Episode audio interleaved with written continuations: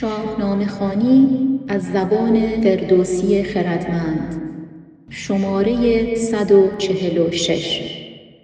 تمرکز روی رفتن رستم به دژ سپید، چاپ شده در روزنامه ستاره صبح در تاریخ 15 اردیبهشت 1400.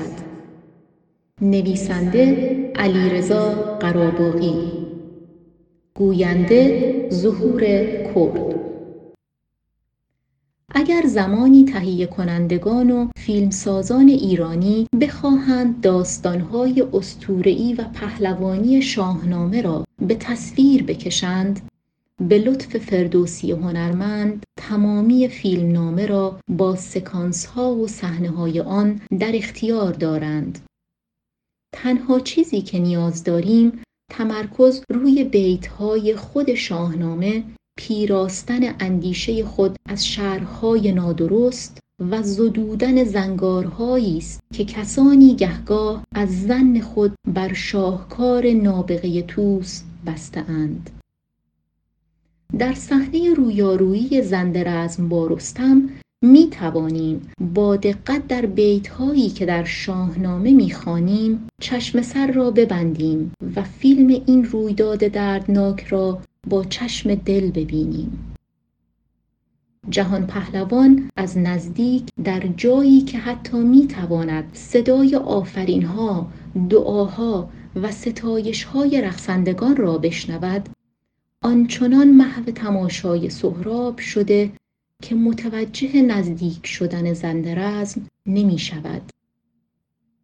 فراموش نکنیم هدف سکانسی با عنوان رفتن رستم به دژ سپید، نمایش یکی از رشته رویدادهای تلخ اما بسیار منطقی است که به غمنامه سهراب می انجامد. این سکانس کشته شدن زند رزم را باز میگوید که بر پایه آنچه بیرون از شاهنامه میدانیم دایی سهراب است و تهمینه او را به همراه پسر خود فرستاده تا پدر را به پهلوان جوان بشناساند. این بسیار طبیعی است که زند از مجلس باده‌گساری برای قضای حاجت برخیزد. گرچه رستم در تاریکی پنهان شده، ولی گهگاه پرتوهای نور سایه و ابعاد قامت سرومانند او را نمایان می سازد. زند رزم از یک سو مست است و از سوی دیگر شتاب دارد تا به آبریزگاه برسد. با این همه سایه برز و بالای رستم او را به شک می اندازد که شاید این پهلوان همان رستم باشد، زیرا زند چنین سرو قامتی را در میان تورانیان نمی شناسد. به شایستکاری برون رفت زند، گوی دید برسان سروی بلند. بدان لشکر اندر چنو کس نبود، پسودش به تندی و پرسید زود. چه مردی؟ بدو گفت با من بگوی، سوی روشنی پوی و بنمای روی. تهمتن یکی مشت بر گردنش بزد تا برون شد روان از تنش. بدان جایگه خشک شد زند رزم، سرآمدش رزم و سرآمدش بزم. آموزه بزرگ فردوسی این است که وقتی انسان‌ها با هم گفتگو نمی‌کنند، در شرایط عدم اطمینان و زمانی که همه چیز در پرده ابهام است، چگونه ریسک بالا می‌رود. زند آنچنان هوشیار هست که فریاد نمی‌کشد و تورانیان را به کمک فرا نمی‌خواند.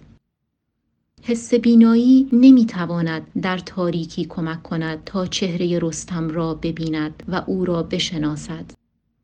پس در حالت مستی از حس پساوایی کمک میگیرد و با شتاب به پسودن رستم دست میزند و با شور بسیار از او میخواهد زود به روشنایی بیاید، نام خود را بگوید و روی بنماید. ویرایش دکتر خالقی که پوی را به جای آی برگزیده، اشتیاق زند به شناختن رستم و شتاب او در کاهش عدم قطعیت را بیشتر نشان می‌دهد. با این همه نشانه که هنرمند نابغه ما در بیتها گذاشته، باز هم بنداری تند پسودن و زود پرسیدن را روشن و آشکار ترجمه نکرده است. ولم یکن قدرا مثله فی اسکرهم فاستنکره و قال له به حدت و انتحار. استنکار خواست زند را برای دریافتن چیزی که آن را نمی شناسد بازگو می کند، ولی حدت به معنی خشم و انتحار به معنی بانگ سرزنش آمیز ترجمه درستی از پرسید زود نیست.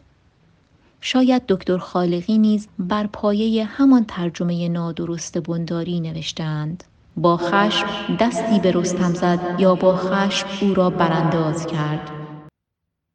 در شاهکار فردوسی نشانه ای از خشم زند رازم نمی بینیم.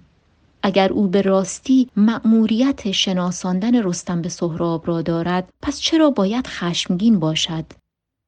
چرا نباید اشتیاق داشته باشد تا هرچه زودتر اطمینان یابد این سایه غیر تورانی رستم است؟ آموزه فردوسی آن است که زند رازم می توانست خود گام نخست را بردارد و بگوید: من زند رازم برادر تهمینم، ای سیاهی تو کیستی؟